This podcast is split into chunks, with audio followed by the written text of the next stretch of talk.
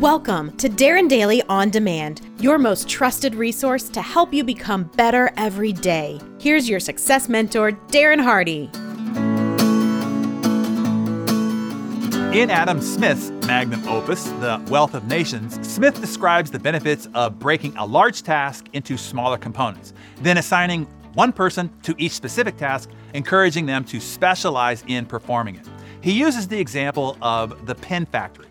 Smith suggests that having one person make every part of the pen would result in low product, productive output. Instead, he suggests a division of labor. He suggested, quote, one person draws out the wire, another straightens it, a third cuts it, a fourth points it, a fifth grinds it at the top for receiving the head, end quote. From the perspective of the factory owner in the age of the Industrial Revolution, this approach of breaking complex tasks into simple, specialized, and repetitive tasks yielded a lot of efficiency gains. But from the worker's point of view, they were dehumanized into just flesh covered robots or machines, nothing more than cogs in the industrial wheel. They were putting in time for money without any sense of even how their little individual task fit into the larger picture. No sense of purpose, no creative contribution, no personal meaning or personal satisfaction. It's astonishing how some ideas, some assumptions, and practices endure even when it is obvious that they are no longer relevant in the evolved current and contemporary era. As we have become a more prosperous nation and a Western civilization, our motivations have also evolved. We have moved from the bottom two rungs of Maslow's hierarchy of needs psychological, which is food and shelter or clothing, and safety, which is employment security and personal security, upwards to the top three, which is love and belonging, esteem, and self actualization.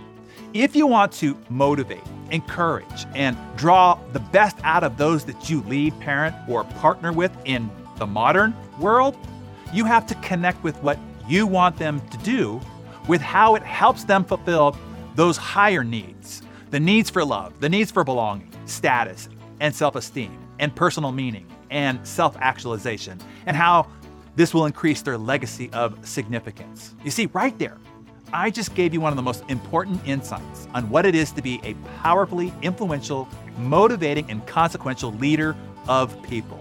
With it, you can raise confident, grounded, and successful children. You can lead a sports team to a championship. You can build a business that dominates its industry. You can rise within your company, community, or country. You can win an election and mobilize a mass of people for a great cause. But knowing just what to do is not going to get you there. You can know what to do to get a man on the moon, you know, put him or her in a rocket and land it on the moon and bring it back down to safety on Earth here, but that is just what to do. But how to do it, well, that's a bit more complex and intricate. How do you identify the mo- motivational needs of each person that you lead? How do you connect that motivation to their job role? How do you amplify that motivation to drive their greater performance? And how do you keep that motivation stoked over a long and consistent time horizon? These are the really important questions, central to ever becoming a person of influence and consequence. And that is what I want for you to be the hero of your story, the one who completes the journey victoriously, so that you can come back from your epic adventure with the wisdom and skills and tools to bestow those boons onto your fellow man, your fellow teammates, your fellow clients, your fellow neighborhood, your fellow children. Learning to find and connect with the central motives of those that you lead is just one of the very important leadership skills that you need to learn on your learning growth adventure through the hero's journey that we have developed. I can tell you firsthand, this is a skill that I had to develop myself. You see, I've always been an achiever, a producer. I could always get myself to do what had to be done. I was a great motivator of me. But when I needed to enroll other people into my mission in order to achieve my much bigger goals, I quickly learned oh, snap, other people are not like me at all. I'm not saying less or better, just wildly different. And each person was different from one another. And they were motivated by entirely different things from each other. I had to develop the emotional intelligence and leadership skill to learn how to find, connect with, and then push the motive buttons of each person differently on all the teams that I built. While it took me a long time and a lot of air along the way, I can tell you that the focus on this master skill has reaped harvests way beyond what I could have ever imagined because my imagination was limited by my own individual production. If not for the combined production of many incredible and individually motivated people, there is no way that I'd enjoy the life and lifestyle that I have today, or have been able to make the impact that we make collectively as a team. This skill right here has paid off many, many millions fold. This skill is why our small but mighty A team can produce five times the revenue and impact, impact output than the most efficient and productive companies in the entire United States. Five times, and that is no exaggeration. People are capable of incredible output and performance if you know how to draw it out of them, build the right culture around them, and then set them up to be free to fly.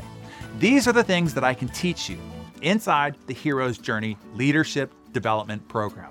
I really do hope that you answer this call to adventure before it's too late and we leave the station without you. Now is the time.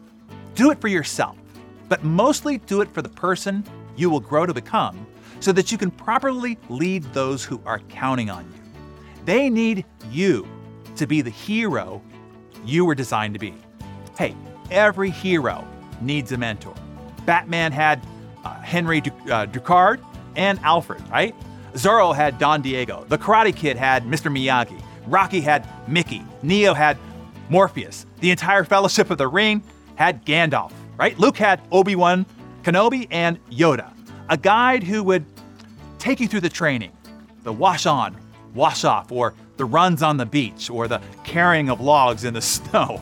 The ones that would help you develop the skills that you need the crane kicks, or the lifting of an aircraft from the swamp with your mind, or the Jedi mind trick, and give you the tools that you need to fight the enemies that you will encounter along the journey, like a sword, or better yet, a lightsaber, or a bulletproof armor suit and a car that shoots rockets from it.